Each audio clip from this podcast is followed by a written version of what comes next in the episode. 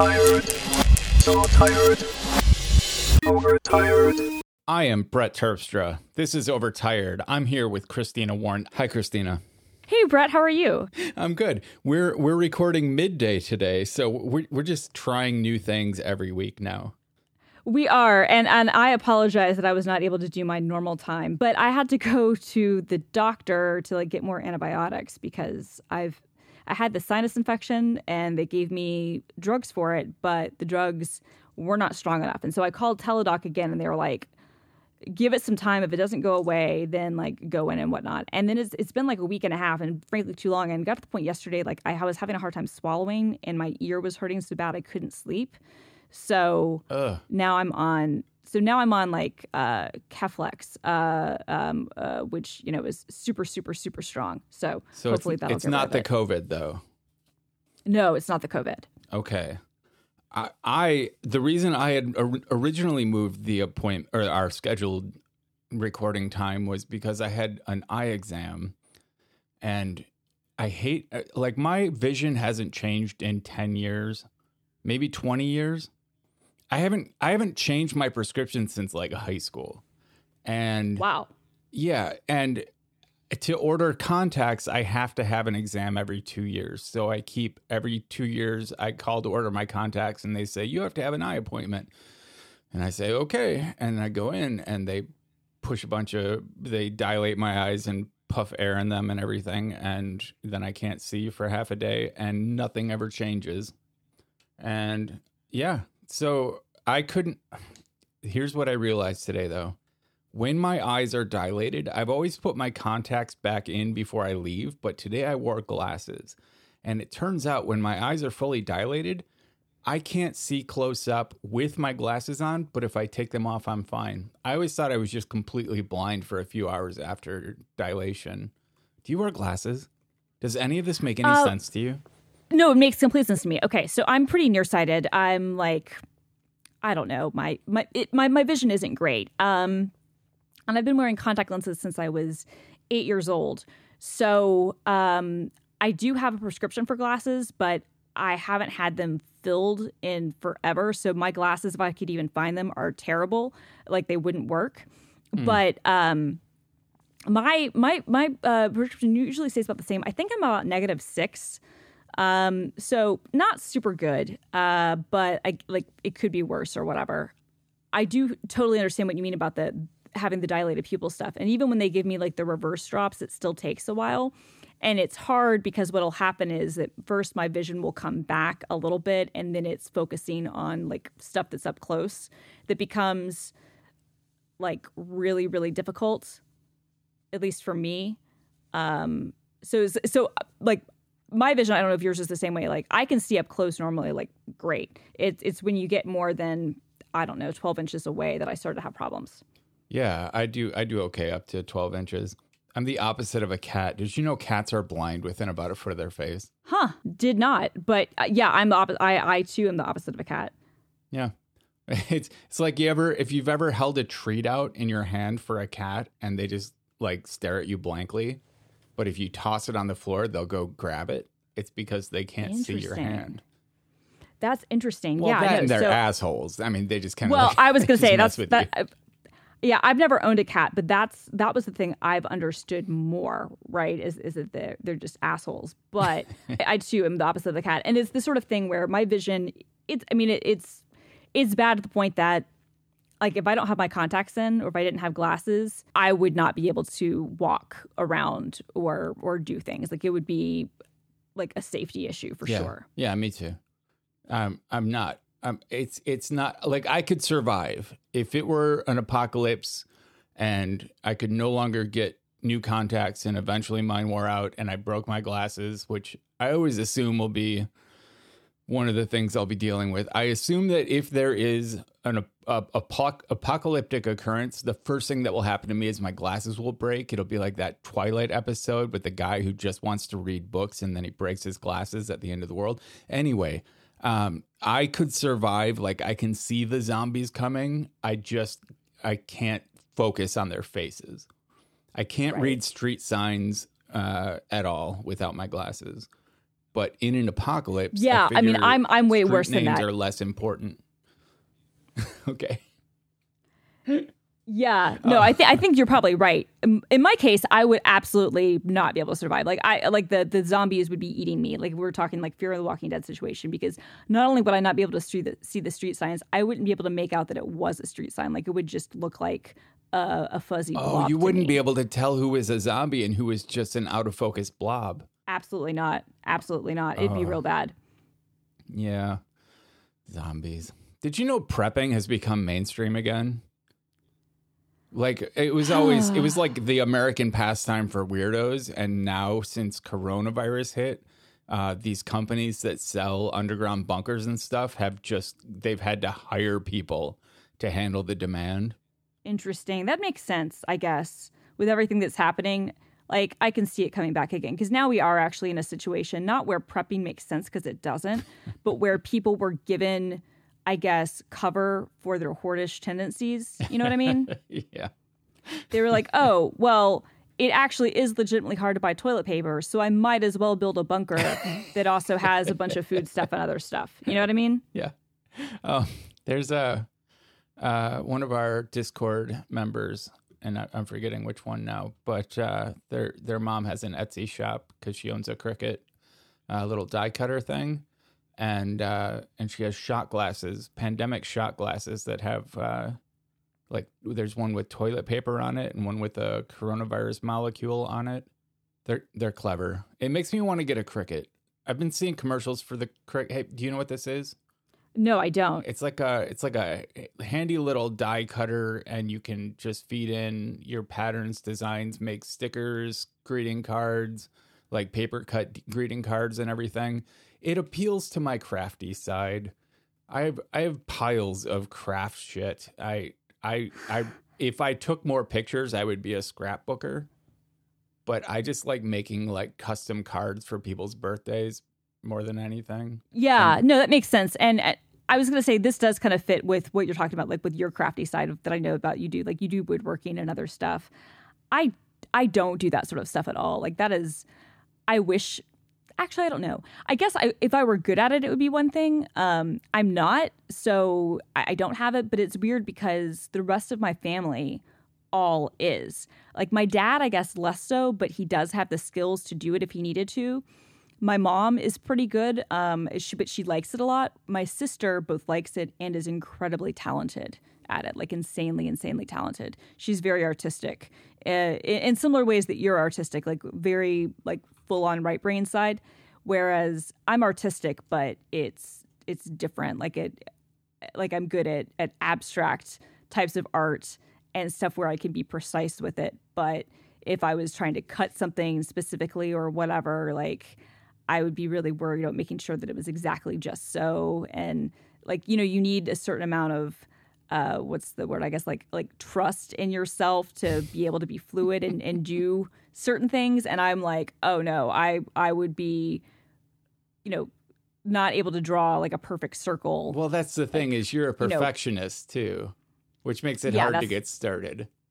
You have to be willing to make a mess. yeah, this- that's true. This, however, leads me to so Haroldina in our in our Discord shared this YouTube channel called The Crafsman with there's no T, just C R A F S M A N, Steady Crafton.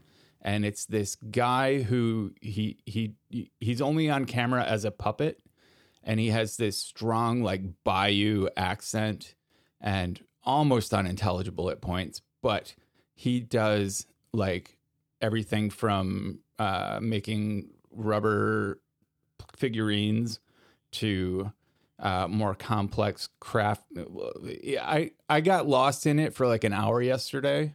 Uh, I had it playing in the background, and it ended up stealing my focus. I, what do you call that? Like a, a YouTube hole, a, Yes. a tube hole, A you, yeah, a tube hole, a tube K hole, I guess, right? right? Um, but yeah, it's uh, it, it, it, I don't know. It's fascinating. It's it's fa- it, it's weird. It's weird. I could, I could see like getting into that kind of content. And then the funny thing is, I'm sure like once you see one of those things, the algorithm like you just see more and more and more and more, like you're saying. And now for like the next few weeks, that's radical all going to be the videos that are recommended to you. Right, right. No, but but even beyond that, like the thing is, is that okay, you know, because we're ADHD, so we our interest shift to something else, and then what happens is, is it's like, okay, well now um, I've forgotten about this, but YouTube is going to keep reminding me every couple of weeks once people post something about it, and so I'll be reminded every few weeks. Oh, remember the time I went down that hole? Do I want to continue to to care about that? Right. Right. Right now, YouTube basically only uh, recommends science and atheism videos to me. Uh, we had to make sure that our TV had a separate account set up for Elle because I was getting recommendations for like um, home spinning and darning socks and things that were not of interest to me. Um, I, none of this stuff I watch will ever lead to radicalization, though. Although that's not true. Yeah. I guess atheism could be considered radical by some people. Science. Yeah, I mean, I don't know. Science- radical. Totally. I mean, you could just become like you could be- become a, a, a like a, a truly committed like. And then there's like alternative sciences stuff. Like there, there are a lot of holes that you could go down if you believe, like believe it or not. I go down the holes that that just debunk. I I go. I, I watch a lot of debunking videos on alternative science. um, Yeah, I watch those too. Although the skeptic community pisses me off because they get into their own drama, which is sometimes interesting, but oftentimes it's just not. well, I'm react, just like- reaction videos to reaction videos to, to- Uh-huh. yeah, they get they get old fast. Yeah, I recently I recently went down a hole of uh, like there's like the there's a there's the anti MLM movement, which you know sounds like a good thing, um, except it kind of turned into something where I'm not really sure if any of these women are actually anti MLM or, or some of them have been in, in MLM, some of them haven't been, but it then just kind of turned into a bunch of them like having reaction videos to you know people in MLMs making videos. And then there was like drama with it where somebody who was big in the anti MLM community was like, why I'm no longer anti MLM. And then that became a whole thing.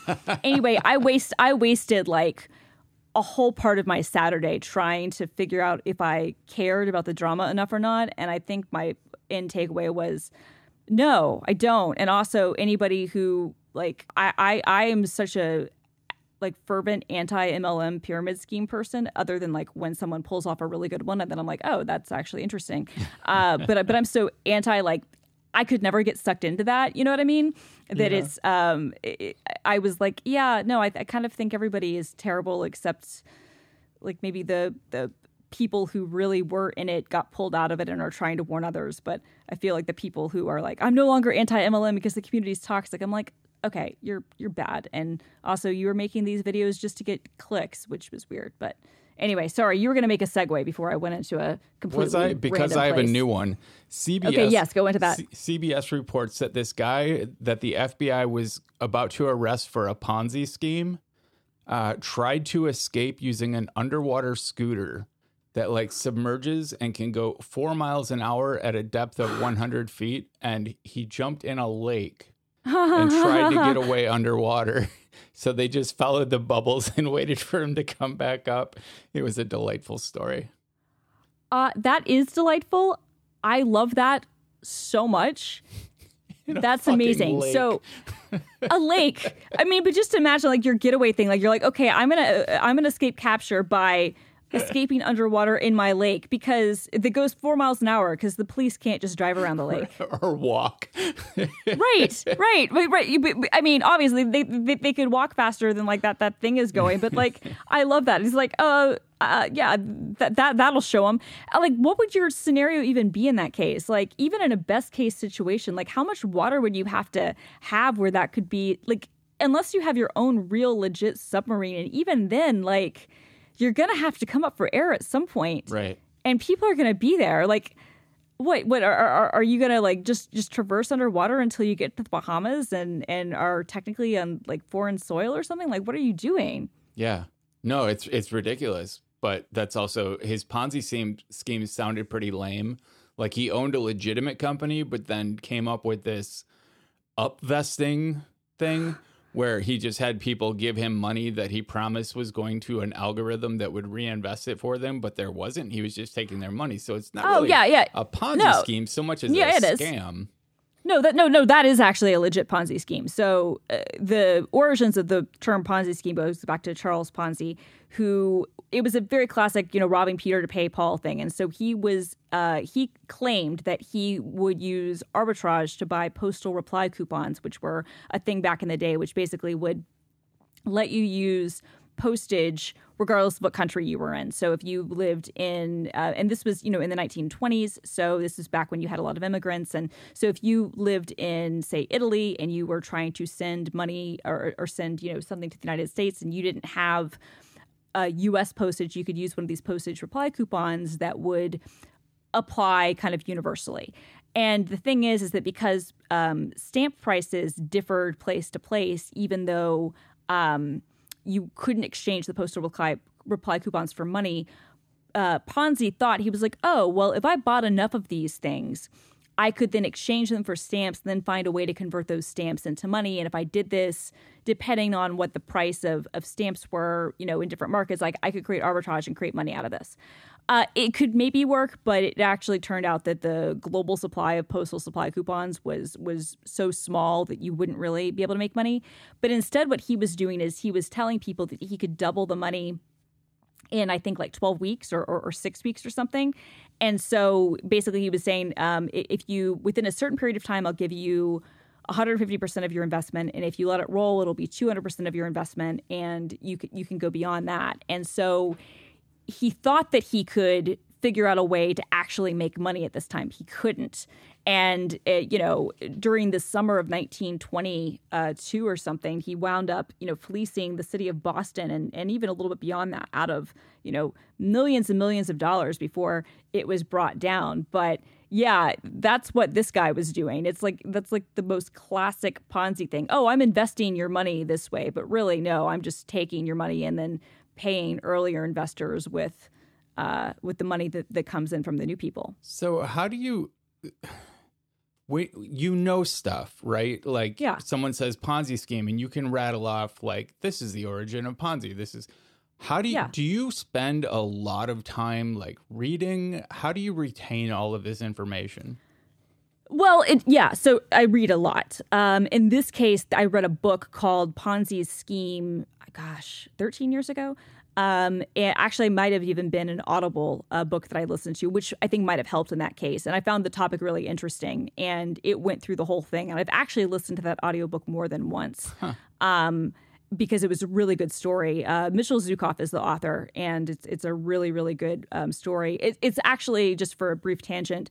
Um, not only does it give you the whole life history of, of Charles Ponzi and his scheme, but also it sort of intersects it with the the guy who ultimately, like the newspaper that uncovered the whole thing, and and sort of the uh, the publisher's son who was kind of a, a, fuck up and his, his dad became like interned and he had to sort of take over the family business which at the time was like the biggest newspaper in, in boston. And everybody thought that he was a fuck up and he actually wound up you know, being the publisher and supporting the paper and the reporters who uncovered all this. And and so it's, but there's sort of interesting parallels between his life and Charles Ponzi's life, um, uh, which is which is fascinating. But uh, yeah, I, I read a lot, and then if it's interesting to me.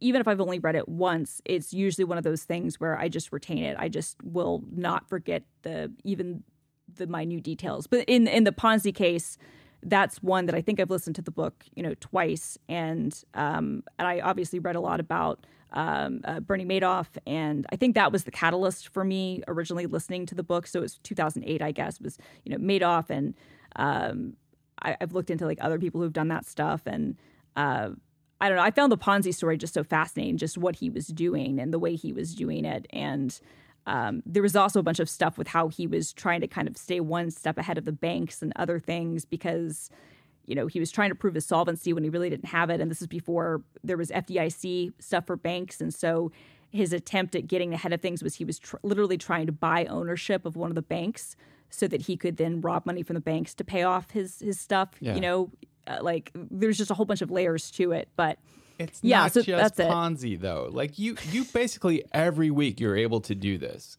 You're able to wow me with how much you know about something that, like I've read about, but I have n- I'm nowhere near the depth of knowledge that you do about stuff. It's very impressive. I, I don't think there's anything uh, uh, weird about that. It's it's really impressive. You have a Oh, thank you. mind like a Yeah. trap.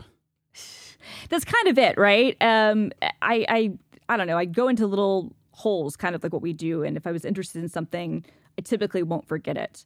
Uh, that's not universally true, but it's it's true enough. Especially if, if I don't know if I can find a way to if there's like an interesting narrative around it, um, I can usually retain it forever. But I, yeah, I forget stuff so quickly that like one year after a TV show comes out, I can decide to binge watch it and be halfway through it before I realize I already watched the whole thing.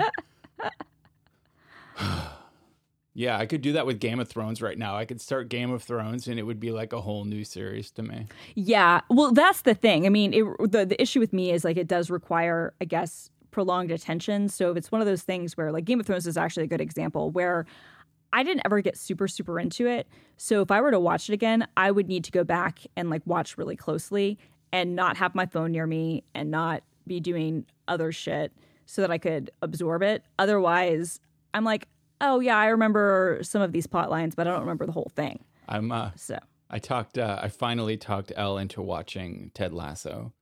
yes, So what did she am- what did she am- think? She's loving it, and I am at that annoying point where I still remember everything so well that I can like say lines before people say them, uh, which I know is annoying, and I try not to do it. But there are some lines that you you so look forward to, Right. especially especially his responses to Nathan, the the Yes.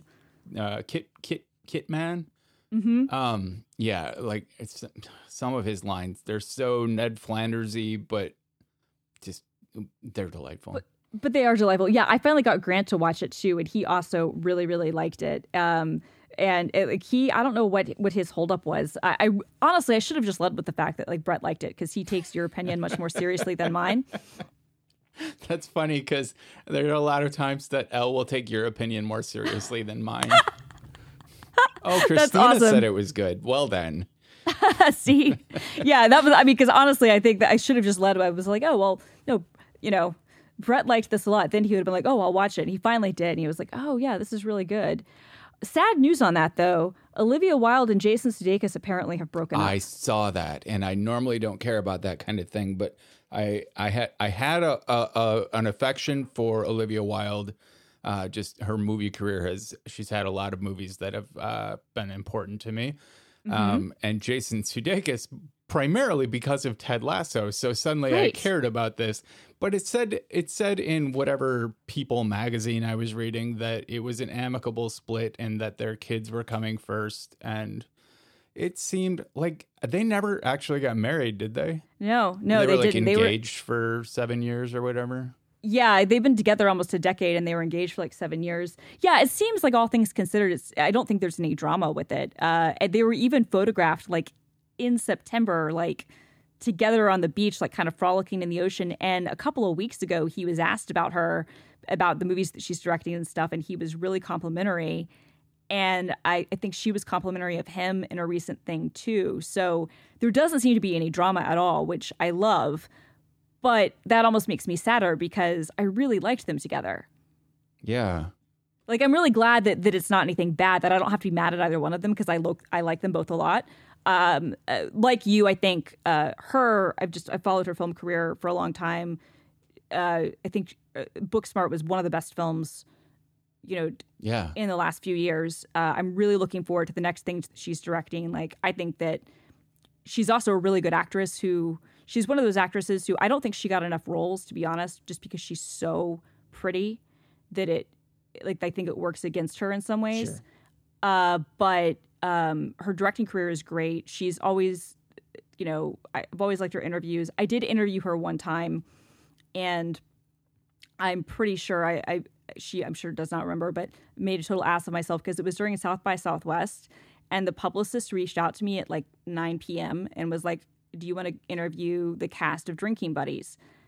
And at this point, I'd been drinking for several hours, and so I was like, "Sure." So I go, and it's like her, and it's Anna Kendrick, and it's Ron Livingston, and it's another guy whose name I can't remember. And I just kept saying to Anna Kendrick, "She's so pretty." Like that was basically. That that Anna Kendrick was so pretty. No, that Olivia That- Wilde was so pretty. Oh, Like like like Anna Kendrick's very pretty too, she but is. but I, th- I uh, think but- she's prettier than. Olivia personally, but but I get it. Well, interesting. Okay, but well, and, and Anna Kendrick, as I let's recall, not, I'm sure let's she was not just like, spend the episode rating women. we're not, we're not. I'm just saying. No, I think I that. Anna Kendrick. Uh, but no, I think I think Anna Kendrick was one of those things where she was like, uh, uh, she was being nice. I'm sure she was like, "Who is this drunk bitch?" But she was just like, "Yes, she is." Like she was like totally in agreement with me. She was nice about it. But yeah, that was that was not my finest moment. But also, don't reach out to me at 9 p.m. for an interview at South by Southwest. Um, or or much of anything. I mean, agreed, no one should but be yeah, reaching out at 9 p.m. That's for booty calls. That's Uh, how it- it old I am. 9 p.m. is what other people think of as like midnight. but yeah, no. So I hope everything is, is good with, with with them and that, that there isn't drama. But yeah, I was sad to see that. We Um, weren't we supposed to talk about Booksmart? Because I supposed to talk about remember you mentioned it, and then I did the homework. I went and watched it, but I can't remember if we ever talked about it. I don't think we ever did. Oh, we should have we should have talked about it closer to when I had watched it because my aforementioned memory problems have already like I remember liking it. I remember a couple scenes from it, but I I can't speak to it as a as a whole anymore. Yeah, no. I mean, I really, I mean, it, just for for uh, listeners, it's it's kind of uh, usurps the trope of you know kind of the coming of age you know film you know that usually is about teenage boys, but it's about teenage girls who a their friendship is really great, but b you know I don't know. I think I thought it represented actual, you know, what it's like to be a teenage girl and not a super popular teenage girl and like a, but also not like an unpopular, you know what I mean? Just like a Right. normal girl, like really well. It was really funny, And also really it's- smart. It's, not about the nerd becoming the prom queen. No, not at all. Not at all. Because like it, it, it understands. It reminded me in a lot of ways. It's very different and from a tonal sense, like completely different. But it reminded me a lot. And and Beanie Feldstein was was in uh, Lady Bird as well. But it did remind me similarly of, of Lady Bird, even though they're very different tonally. Did you ever see that? I did not. Okay, Lady Bird is excellent. Um, Greta Gerwig, uh, Saoirse uh, Timothée um, Chalamet, uh, and, uh, and and Beanie Feldstein. That was like her first kind of breakout role, um, and uh, it's uh, it's sort of autobiographical, I think, about Greta Gerwig. Um, it resonated with me a lot because I'm basically the exact same age as the character, and it took place in like 2002 and um, which makes it period but not. I don't, it's really good. Um, uh, uh, what's her name? Uh, Allison Janney. Uh, no, not Allison Janney. Um, yeah, I think it's um, uh, it's either Allison Janney. No, it's Laurie Metcalf. Laurie Metcalf uh, plays uh, Saoirse Ronan's mom. It's a really it's good. I, I would recommend watching that for sure. I like how confidently you say Sersha. Like I always I've question my pronunciation on that. Oh, I do too. But I finally got it because she like her career has just taken off, and Yeah. so she's been on TV so much, and I I would feel bad about saying it wrong because I had no idea how to say her name for like years. Yeah. Well, I watched her on a on a talk show explaining how to say her name, and even after that, I was never sure I was getting it right. Yeah, Anyway, yeah. It was probably the same thing we did. It was probably the Graham Norton show clip or something. But um, anyway, what? uh, you were you wanted to talk to me about Frasier. oh, well. So this all started with what kind of with you had suggested watching Succession, Yes. and I found myself unable to care about all these rich people. Got it. and like I did not give it too much of a chance. Uh, I watched it in the background while doing some freelance work, and it just it didn't hook me. And I was thinking in my head, I just don't care about rich people. But then, so Elle to fall asleep for the last few years, she just turns on Frasier on on Hulu and falls Mhm. asleep to it. Which It's good. It's good fall asleep uh, TV. well, and she has like the whole series memorized, and she doesn't need to see the screen. She just knows what's happening. And Totally. so I decided, hey, if you're so into it still, let's give it a shot. And now it's become my favorite, like, last show of the evening to watch. You know, like, watch one new good show. And then, all right, and let's have a Frasier. And it's become, it's like comfort TV. Yeah. But no, I hear that. So good. Like I can't believe how well it's held up compared to some of the other sitcoms from its time and even from after its time, even early 2000s sitcoms that haven't held up nearly as well. It's yeah, I, this is okay. Yeah, Grant loves it, and I have to be honest. Um, I've watched it, but I've never watched it like seriously. And you're, I think, probably the third person that I've heard this from recently. So I'm gonna have to go through and watch Frasier again and give it another shot. Um, I think that my, I don't know. I think when I was a kid when it came on, and I always just kind of found it boring. yeah, I could see that. but I, I think that now I would like it a lot more. And when I have watched episodes, I've enjoyed it. And so I think I could get sucked into it. Uh, it is interesting though, because I've heard the same thing from others that it's held up really well. But I know what you mean about those, like the last show, just the comfort TV to watch at the end of the night. Like for Grant and I, for many, many years, because Adult Swim would play King of the Hill Yeah. Um, we would watch that. And the thing is, is that because when we used to live on the East Coast, you know, they would have the episodes at like 10 p.m., but then they would come back around again at like 1 a.m. And because we would always be, you know, awake, Yeah.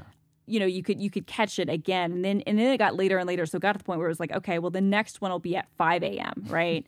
and so if you're up really late, then then you're you're still able to catch the King of the Hill. And and that's one of those where Grant that's that's Grant's favorite show. He introduced me to that when we first started dating and then I fell in love with it. It was another one of those shows that I mean it was still on technically when we got together but it was on its last legs. And it was one of those that I'd never really watched. I'd watched I think the first couple of, you know, episodes and because I liked Mike Judge from Beavis and Butthead, but I, I never really got into it. And then I, I did and I was like, oh, this is a great show. And it is. Like it's it's held up really well in terms of cartoons and even just in terms of kind of like family like Yeah. sitcom types. Like it's actually held up really well. So I know what you mean. That's one of those one of my favorite shows ever. It's on my Plex, but it's not on streaming anywhere, is NewsRadio. And Yeah. that's one that I, I think that would be like a good comfort show that I could like watch over and over again. All right. Well, if you uh if you give Frasier a try, pay attention to the character Roz and how she owns her her kind of um polyamorous uh her she she sleeps with a lot of guys and she owns it completely. And like they make fun of her a little bit but there's not a lot of shame around it. It's kind of I would say for its time, pretty progressive, but also pay attention to Niles, Frasier's brother, because if you don't specifically realize his physical comedy is so on point, it's it's so good and so intrinsic to his character that you might not even notice. But watch his physical comedy; it's hilarious. Nice. No, I will definitely check that out. And I think David Hyde Pierce won a number of like Emmys and awards and stuff for that. So that makes sense. But yeah, I, I will definitely like give it a shot now and uh, we can talk about it in the future. But actually, I think this is a good segue because speaking about things that kind of like get us into a good headspace Oh to, you know, go to sleep. That was uh, that was a, a primo primo segue because life can be stressful even under normal circumstances, and 2020 has challenged every one of us to stay sane. You need stress relief that goes beyond quick fixes, and that's Headspace. Headspace is sponsoring today's episode, so I'm I'm pretty excited. Uh, Headspace is your daily dose of mindfulness in the form of guided meditations, all in an easy to use app. Headspace is one of the only meditation apps advancing the field of mindfulness and meditation through clinically validated research. Headspace is backed by 25 published studies on its benefits, 600,000 five star reviews, and over 60 million downloads. So, whatever the situation, Headspace really can help you feel better. If you're feeling overwhelmed, Headspace has a three minute SOS meditation for you. And if you need some help falling asleep, Headspace has wind down sessions that their members swear by. And for parents, Headspace even has morning meditations you can do with your kids. Headspace's approach to mindfulness can reduce stress, improve sleep, and boost focus, uh, as well as increase your overall sense of well being. I uh, I use uh, so it has two different, well, probably more than two, but it has two different sleep kind of features that I I use. Uh, which I think is appropriate for overtired. It has these wind down, like five minutes of mindfulness to end your day and prepare you for sleep. And they're great to do as you fall asleep. But they also have these like uh, soundtracks and like stories and reading that uh, like I like to fall asleep to audiobooks, but then I spend a lot of time rewinding because I do fall asleep to them. Same. Um, so these are more like uh, it has the effect of an audiobook with uh, with nice like. There's one that's uh, a rainy antique. It's rainy antique something, but it's basically uh, like a, an evening street sound with with light rain and then a soothing voice over the top of it. And I honestly don't even know what the voice says because I fall asleep so fast to it. Um, but they also have focus soundtracks for while you're working. Have you used it? I've used the app, and it's one of those things where I have a hard time getting into, I guess, a meditations place, even though I know that I should, because my mind is always running, and like literally, it's always running. And so I um, have used it before, and I was surprised because I was actually kind of skeptical. I was like, I don't know if this is going to do anything, and it really did, like, kind of get me to that place where I could kind of black out my thoughts and not have my mind running all the time. And yeah. I I find that really helpful, actually. Yeah. Totally. I, I, mindfulness in general has been, uh, especially for someone with ADHD, uh, it's been a very good uh, non non medication uh, help for me. But uh, you deserve to feel happier, and Headspace is meditation made simple. Go to headspace.com slash overtired. That's headspace.com slash overtired, and you can get a free one month trial. Uh, this is the best deal offered right now. So head over to headspace.com slash overtired today. So you you uh you were talking last week that you were gonna get a PlayStation. How's that going?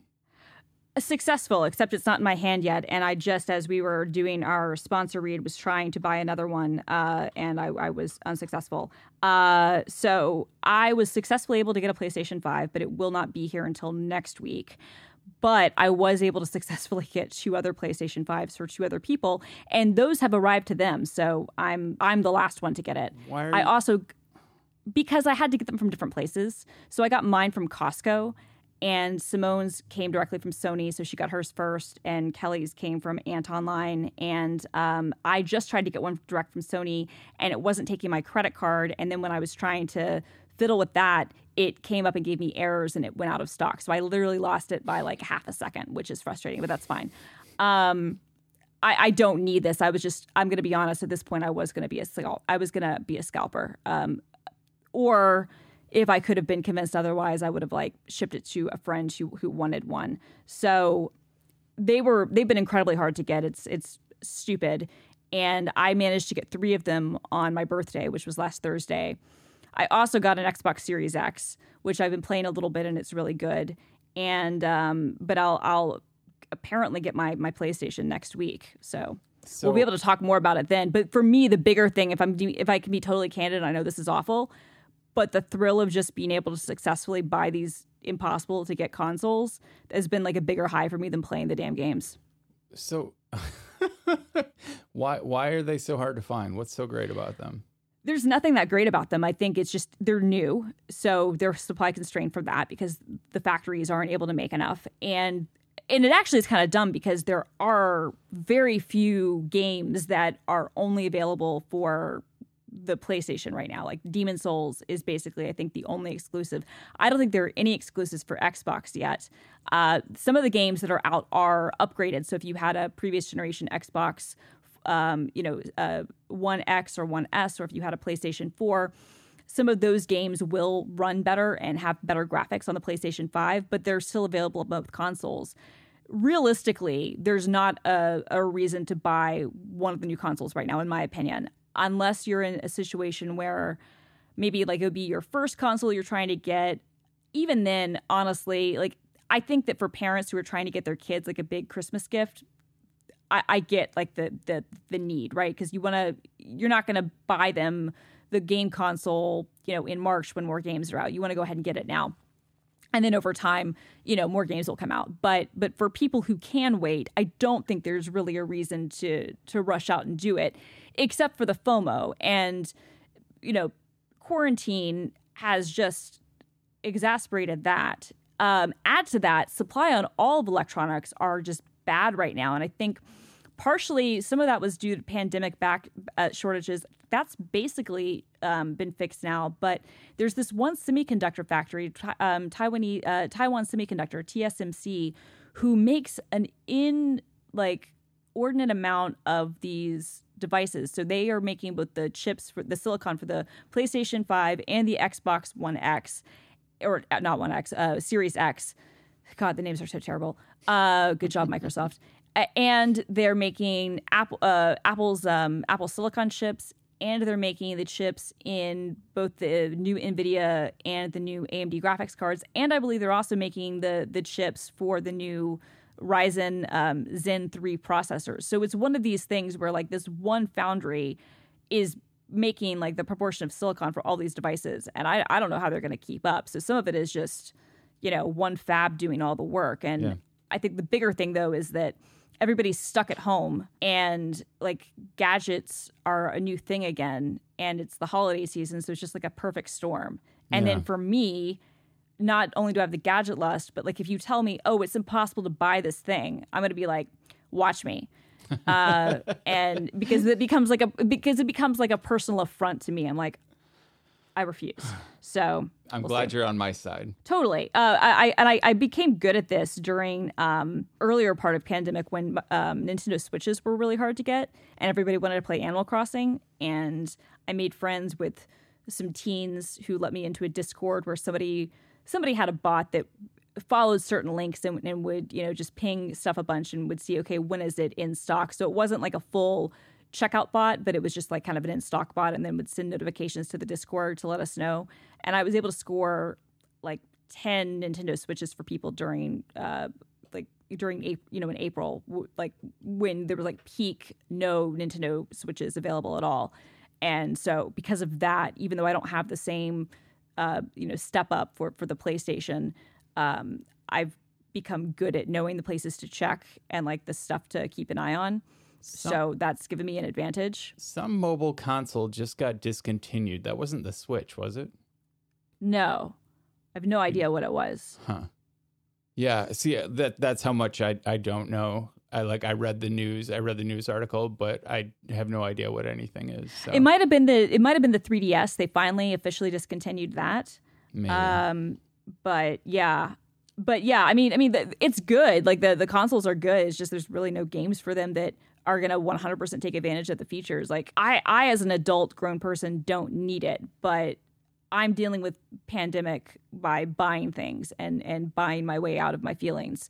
Also, on that note, we're back under like house arrest basically the state of washington there's a state order that they've like re-implemented quarantine so that's awesome yeah i heard that whole coronavirus thing was getting out of hand yeah exactly i mean on the one hand i'm really glad that the state is taking it seriously and a friend of mine who works at harborview medical which is one of seattle's big hospitals has he's just been telling me how it's been nuts but on the other hand like I've already been staying inside a ton yeah. and have been going stir crazy and have become agoraphobic because of my lack of going out. Mm-hmm. And now the enhanced measures are just going to make it worse. But yeah, uh, cases are insane. What are they like in um, Minnesota?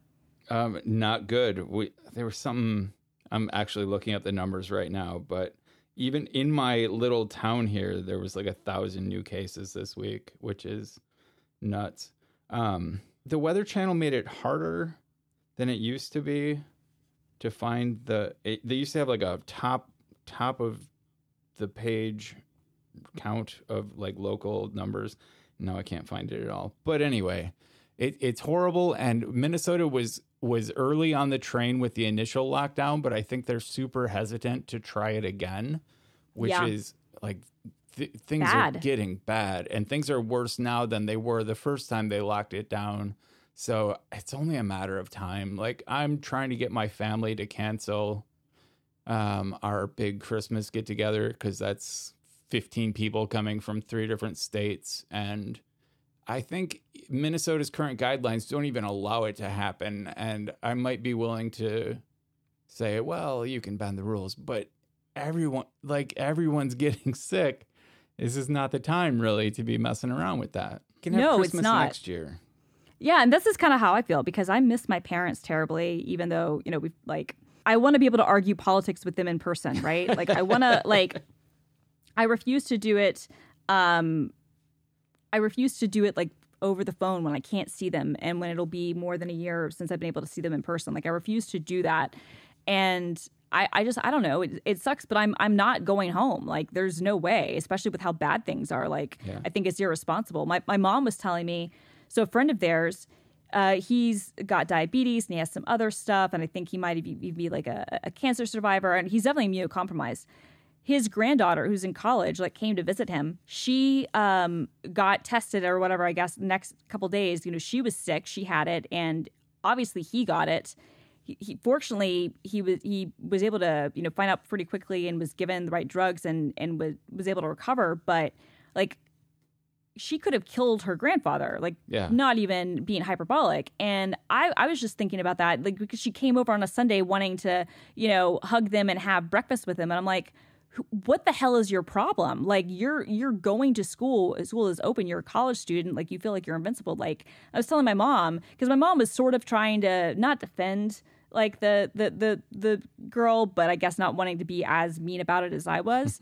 and I was just like, absolutely not. Like like fuck that girl because I can't even imagine um, you know, if I were 19 deciding to go visit my grandparents then. Like I can't even imagine even like there's no way and it's not like oh you you you would have been just as selfish. No i wouldn't have been. Like i, I you know me at that age would have never in a million years been like yes it's a good idea when this is happening for me to go visit my elderly you know immunocompromised grandfather. Right. like there's no way in hell. Like uh, you it's, it's like especially and, and back then we didn't even have facetime right? So back then like it was harder to have some sort of connection with people but yeah i just it, it's it's shocking to me. And then what's really scaring me i'm curious your take on this not only like are, are like the states seeming to be more afraid of like reenacting lockdowns and whatnot but people are like are going uh, even as cases go up and deaths go up like people are just more than ever like just being convinced that it's not real. Like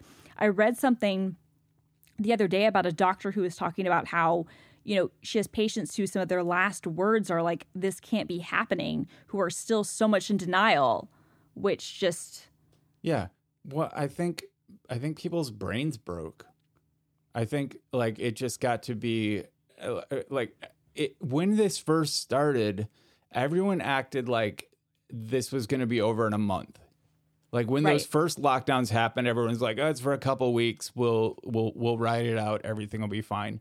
Now, 7 months later, the fact that it's only getting worse, I think breaks a lot of people's brains and they're just Yeah, I not agree. they don't have the the the can do spirit to say we'll get through this. They just want to say we got through this. Nothing is real now. Yeah, no, I can believe that, and I can like, and I can like even, um, you know, agree like with that. Like I, because I feel a certain amount where I, look, I, I, totally can empathize, I guess, with the fact that it's like, okay, we've done all this stuff, we've had our lives disrupted, we've given up a year. Like there was even a part of me that was kind of mad. I was like, well, shit, if I knew this was just going to get worse, I should have just. You know, gone and visited my parents a couple months ago. I should have just gotten on a plane then, right? Right. Like I should have just, you know, and, and like I, so I, I I understand that mindset. I understand like the anger and and the frustration, but I mean, people are dying in front of you. You can't deny that it's not real. I mean, I think you can be angry about it and be frustrated and just like- you said, your brain can break. But I just really am scared by the fact that it's becoming almost mainstream and an almost acceptable position to have that it's not really happening and that it's not that bad. Yeah. Like that that's the thing that scares me. Having said that, I do feel like if we if vaccines, you know, can't be really tested and if they can't get them produced fast enough, I do think that we are very very perilously close to it being at the point where it won't be so much the people you'll still have some idiots who are like this isn't real, but you'll have people who are like, yeah, this is real and I don't care. Who are Sure. at the point where they're like, where where they're like, yeah, I, I don't actually care anymore. I, you know, like if if I inadvertently kill someone or if I die myself, I will accept that risk because I can't stay inside and be disrupted anymore. Well, and we've And- we've had those people, but they've We have, but, but what I mean is, I think it'll become like a significant portion of people. Like my fear is that it will be people who are even so so to speak on our side, you know, Right. Like people who are reasonable, who will be at the point where they're like, I I can't do this. Yeah. It's going to happen. But there are very promising vaccines right around the corner. Like next year, we, we, we can see a light at the end of this tunnel. Uh, We can. It, this, nothing is forever. That's why I feel confident saying, let's skip this Christmas because there's a very good chance by next Christmas, this could be okay. No, I agree with Like, you, I and I don't think that that is things. yeah. No, I'm I'm with you. Um, I don't want to rush things either. I just I'm just concerned because I just I do feel like there is like a certain amount of um people who are it's going to be like okay, the longer this goes on, this is just going to be a problem, um, and people are just going to be like I I just don't care. Like does not matter how long this is. Like like what the risks are rather like this has been going on too long and I can't do this. Yeah. Happy times. Happy Hap- times. Happy times 2020 and everyone everyone is everyone says fuck 2020 and I'm still I'm still mad at 2016. So Mm-hmm. I just can't wait to see what 2021 turns out like. I mean, I- never say never, knock on wood, but like, I don't know if, if I mean, I guess everything could al- always possibly be worse, but Zombie apocalypse. yeah, it, it's, I mean, that would be basically the only thing I think that could be worse, right? Would be, okay, well, that happened. Um, and then you'd have people picketing the zombie apocalypse saying it was a hoax. oh, you totally would. You would have. I was, I was going to say, you would have people literally as the zombies are like biting into them being like, damn, that was real, you know? Zombies are socialists. Right. Oh, that's exactly what they'd be. Like it's Antifa. Antifa are the zombies. That's exactly what would happen. We watched The Walking Dead. That's a bunch of rednecks. Like, yeah. Oh, Yeah. That- have you? Uh, did, are you still watching The Walking Dead? No. I there's a new season, I think, but I no longer have uh whatever AMC? net- AMC. No longer. Yeah. it wasn't part of the cable package that I pirate. Right, right. Yeah. And and they're weird about how you can share access to stuff, but it eventually comes to Hulu or Netflix or whatever. Yeah, no, I haven't watched in years. And I did like Fear of the Walking Dead for a while. I Yeah. actually like that one better. That one just started up again, but I haven't watched that either. So it's yeah, I don't I'll, know. I'll admit, like the last three seasons of The Walking Dead were more stressful than enjoyable to watch.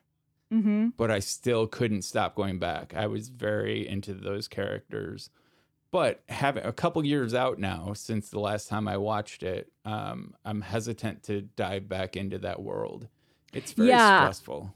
I was gonna say it's very stressful, and it also I think feels just much more A little too real. like.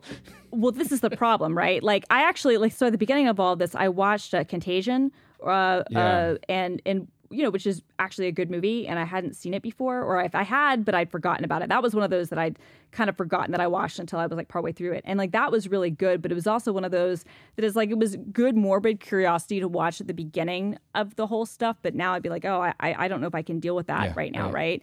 And Walking Dead, I feel like part of me would kind of want to get back into it. And part of me is like, yeah, this is just too real and too many bad things are happening.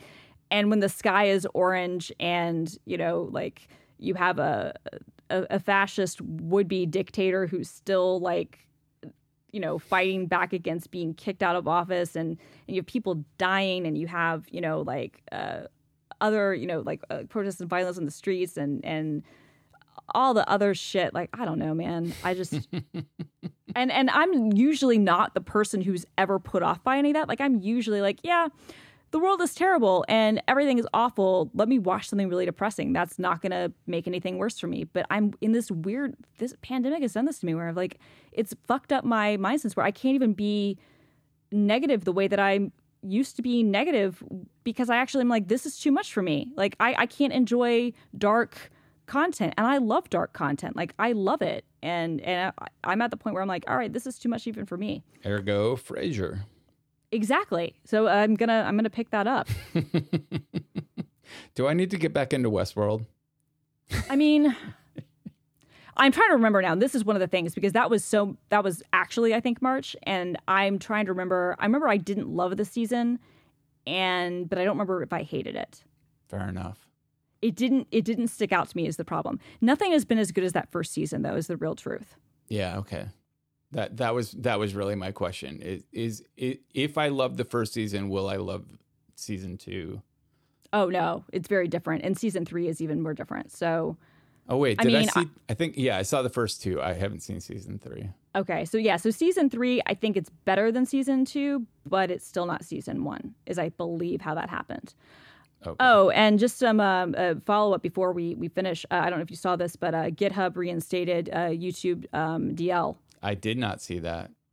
Yeah, they not only did they reinstate it, but they like wrote a whole blog post about how basically calling the RIAA to the carpet without saying it so explicitly, talking about how they will have a different process for DMCA takedowns that were done under the same rule that the RIAA used, that were meaning that there will be an actual panel, that people will be able to appeal, that even if something is taken down, projects will be able to export their issues and and other stuff, uh, as well as having a million dollar legal fund for uh, projects and developers who might be caught up in that sort of stuff.